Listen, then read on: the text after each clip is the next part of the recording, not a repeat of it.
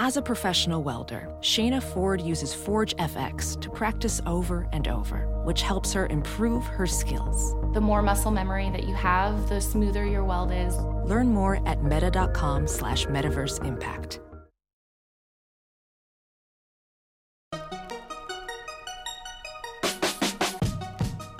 Welcome to the Techmeme Ride Home for Monday, January 28th, 2018. I'm Brian McCullough. Today, an Apple subscription gaming service? Is Facebook Watch still alive? The GDPR floodgates are truly open, and losing to AIs might actually have some benefits. Here's what you missed today in the world of tech. I suppose we had to see this one coming. According to Alex Heath at Cheddar, Apple is planning a subscription service for games. In fact, it has already been holding discussions with game developers about this scheme for some months. Quote, the service would function like Netflix for games, allowing users who pay a subscription fee to access a bundled list of titles. Apple began privately discussing a subscription service with game developers in the second half of 2018, said the people, all of whom requested anonymity to discuss unannounced plans. It's unclear how much the subscription will cost or what kind of games Apple will offer. The service is still in the early stages of development, and Apple could ultimately decide to abandon it. The company has also discussed partnering with developers as a publisher, according to two people familiar with the talks, which could signal Apple's ambition to assume distribution, marketing, and other related costs for selected games. End quote. So, this obviously makes a lot of sense. Along with subscription video, we've discussed how everyone in the game space wants to move to device agnostic subscription gaming, streaming gaming. They want subscriptions because, again, everybody wants that sweet, sweet subscription revenue. Mobile gaming is expected to be a $100 billion industry by 2021, but also device agnostic because if gaming companies can solve that dreaded issue of latency and lag, game makers know you want to be able to play whatever game you want on whatever device is handy. You don't want to be tied down to one specific dedicated console or piece of hardware. Well, who's got a whole ecosystem of super popular devices and a super popular existing App Store platform, the majority of which is already games? Oh, and who has a pressing need to move into a new growth market? That would be Apple. Of course, Apple has dabbled in games before and didn't exactly hit it out of the park.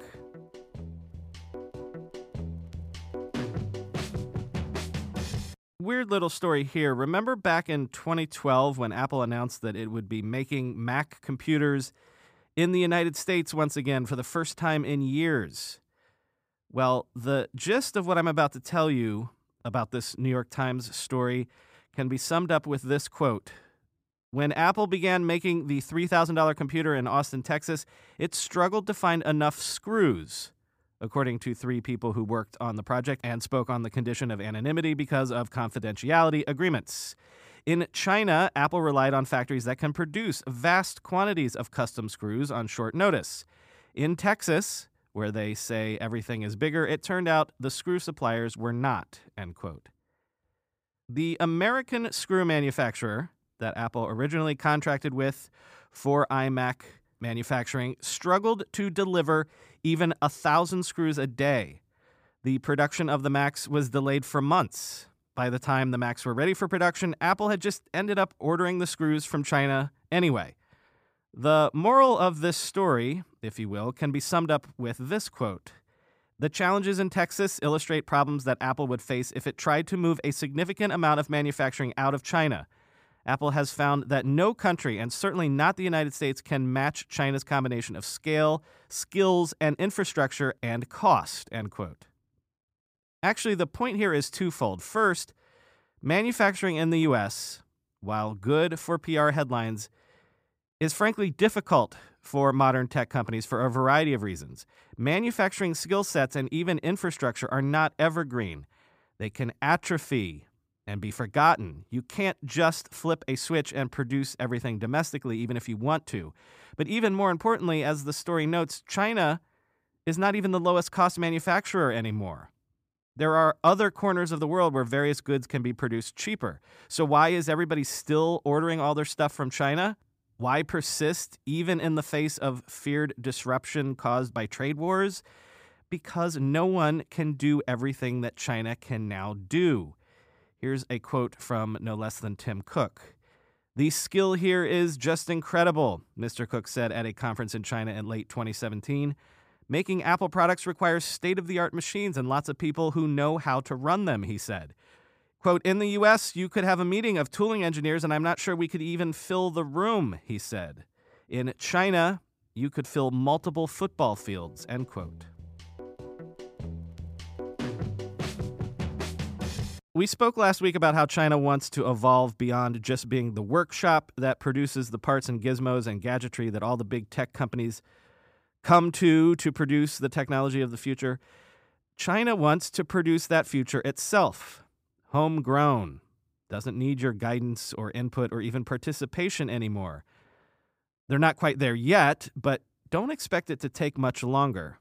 And to that end, interesting data from the South China Morning Post. Over the course of 2018, 97 Chinese startups achieved unicorn status, bringing the grand total of Chinese unicorn companies to 186. Together, those 186 unicorns have a combined estimated valuation of around $736 billion. This, of course, comes amid concerns that China's growth is slowing and also that this unicorn expansion might have gotten ahead of itself. Quote, while a total of 24 Chinese unicorns went public in 2018, some of those are now trading below their initial public offering prices, like smartphone giant Xiaomi and on demand local services provider Meituan Dianping. That has resulted in investors' weakened confidence in Chinese unicorns and triggered concerns about these firms being overvalued. End quote. But the piece also notes that of those 24 IPOs, 70% beat their pre IPO valuations when they hit markets. So, as an analyst says in the piece, that might, quote, show there is less of a bubble in the valuations than some people suggest, end quote.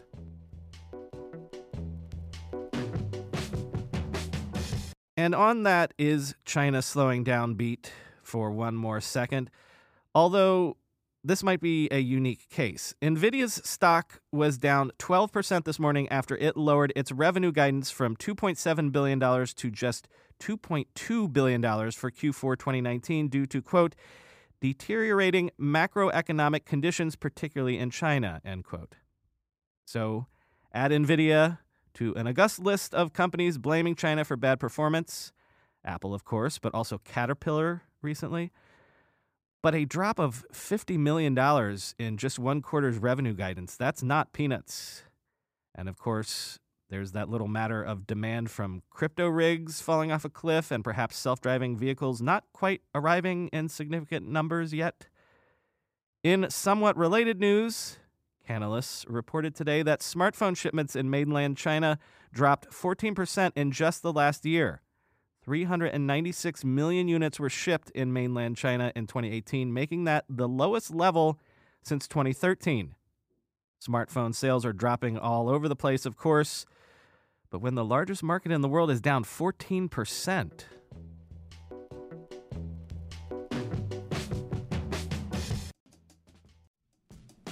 When you go through airport security, there's one line where the TSA agent checks your ID and another line where a machine scans your bag.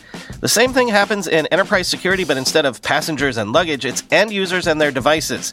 These days, most companies are pretty good at the first part of the equation where they check user identity, but user devices can roll right through authentication without getting inspected at all. In fact, 47% of companies allow unmanaged, untrusted devices to access their data.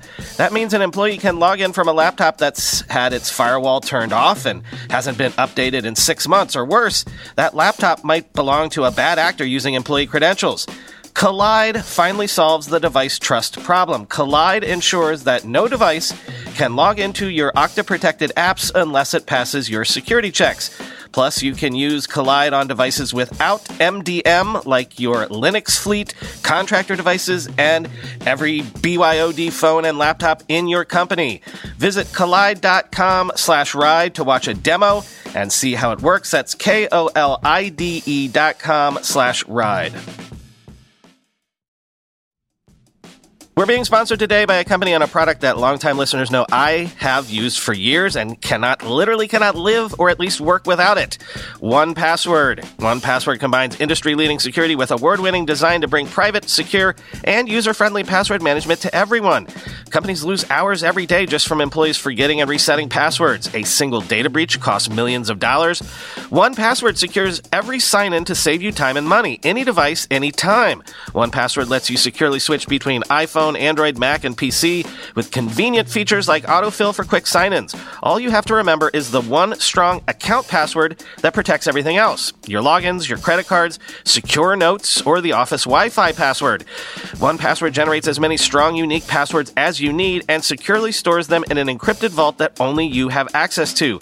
I started using 1Password, what, a decade ago? Join me and over 100,000 businesses on board the 1Password bandwagon. Because right now, my listeners get a free two-week trial at onepassword.com slash ride. That's two free weeks at the number one, the word password, all one word, dot com slash ride. Onepassword.com slash ride. Sarah Frier checks in with Facebook's YouTube killer, Facebook Watch, and her report is grim. Despite spending, by some estimates, as much as $1 billion last year to produce content for Watch, Frier reports that today's Watch is just a jumble of ads. Naturally, that's the whole point. But also no hit shows, and frankly, a tiny slice of overall video revenue. In other words, tumbleweeds. It all comes down to time spent. Facebook knew that users spent on average 45 minutes inside their apps every day, but only in 90 second quick hits on average. So Zuckerberg and co. turned to video because Americans still spend an average of two hours watching video every single day in some form or other, still mostly traditional television. But so far, quote, while researcher eMarketer estimates that Facebook as a whole will take in nearly double YouTube's 4.3 billion in video ad sales this year, it expects Watch to account for a single-digit percentage of that figure. I don't think it's yet become a must-buy for brands, says Abbey Klaassen, chief marketing officer at New York marketer 360i. They are in a stiff competition for this kind of advertising and inventory, end quote. Last summer, a year after Watch went live in the US, half of consumers hadn't heard of it and three quarters hadn't used it, according to researcher Diffusion Group, end quote. I think the biggest indication of that is I mean, if you stepped outside and stopped a person on the street right now and said, Have you heard of Facebook Watch? they'd probably think, Facebook made a watch like the Apple Watch? No, Facebook Watch is that annoying tab that you never open, even though it never stops prompting you to do so.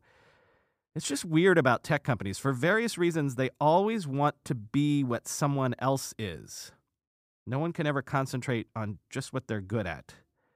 For years, Microsoft wanted to be Google, Google wanted to be Facebook, but, you know, how many times can they fail at social before they understand that that's just not a lane they can swim in? Facebook now wants to be YouTube or maybe Netflix or something, anything. Zuckerberg just wants to own videos as well. Who's going to be the one to tell him he's not very good at it? It looks like the floodgates have well and truly opened. A GDPR complaint, a new one, has been filed against Google and in this case, also the IAB, by privacy advocates in Europe. What is the trouble this time? Well, every time an advertiser bids to show you an ad on the internet, they choose from, or at least the algorithms choose from, a dizzying array of advertising categories, ranging from everything including mental health, sexually transmitted diseases, right or left wing politics, religious affiliation, cancer, mesothelioma, male pattern baldness, on and on and on. This is what I always describe as slicing and dicing advertising on this show. These are incredibly intimate and sensitive labels, but they can't be used to identify you specifically, right? These are just categories in aggregate, except they are trying to identify you specifically. That's the whole point of how this sort of advertising works. So, this new complaint is about that, about real time bidding on advertising, and it, quote, alleges wide scale and systematic breaches of the data protection regime by Google and others in the behavioral advertising industry. It argues the personalized ad industry has spawned a mass data broadcast mechanism which gathers a wide range of information on individuals going well beyond the information required to provide relevant adverts and also that it provides that information to a host of third parties for a range of uses that go well beyond the purposes which a data subject can understand or consent or object to. There is no legal justification for such pervasive and invasive profiling and processing of personal data for profit, the complaint asserts. End quote. That's from TechCrunch, which notes the complainants say these advertising systems allow no way for users to exercise their rights to data privacy or ownership under GDPR. The crux of the matter, though, are those categories termed highly sensitive information that have special protection under GDPR. So, categories that advertisers can choose to advertise against, like incest slash abuse victim, substance abuse, cancer, eating disorder, sexual health, troubled relationship. It's unclear what the remedy would be either the elimination of these types of categories as advertising pots, or perhaps more explicit opt in buttons to pop up literally every time an ad targeting sensitive personal categories is served. Which, given the nature of the way these automated auction systems work, would mean multiple requests for consent every time you went to a new web page. Not every new website, but every web page.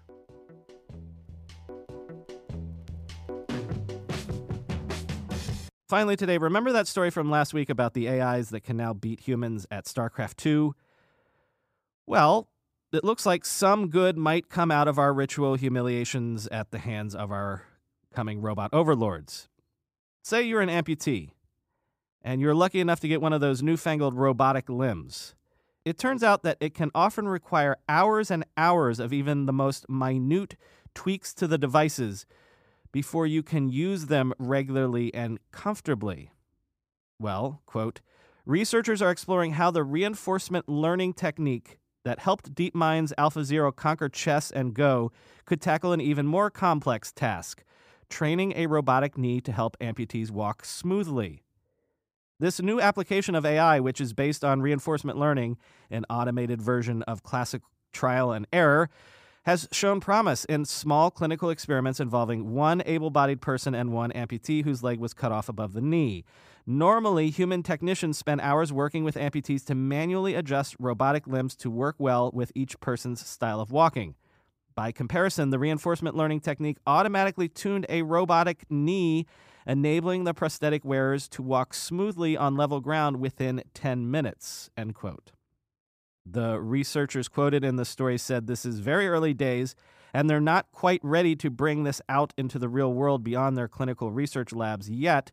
But again, I saw this and I wanted to share it because I'm tired of always reading stories about being inferior to AIs. If they're just going to be flat out better than us in everything going forward, the least they can do is help us better ourselves as well. I particularly like this paragraph quote Training a robotic limb is a complex process of co-adaptation that requires the limb to learn how to cooperate with the human brain controlling most of the body.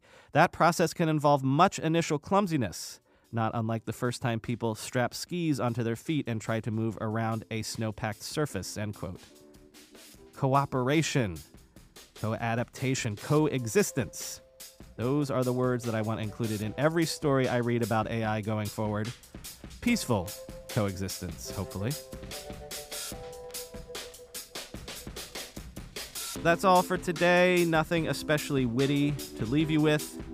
Although I was on the Twit show this past weekend. Thank you, as always, to Leo and the gang for having me once again. Do a search for the latest episode of This Week in Tech, because as always, Twit puts a video of the recording up if you search around. So you could take a peek inside the podcast cave. Talk to you tomorrow.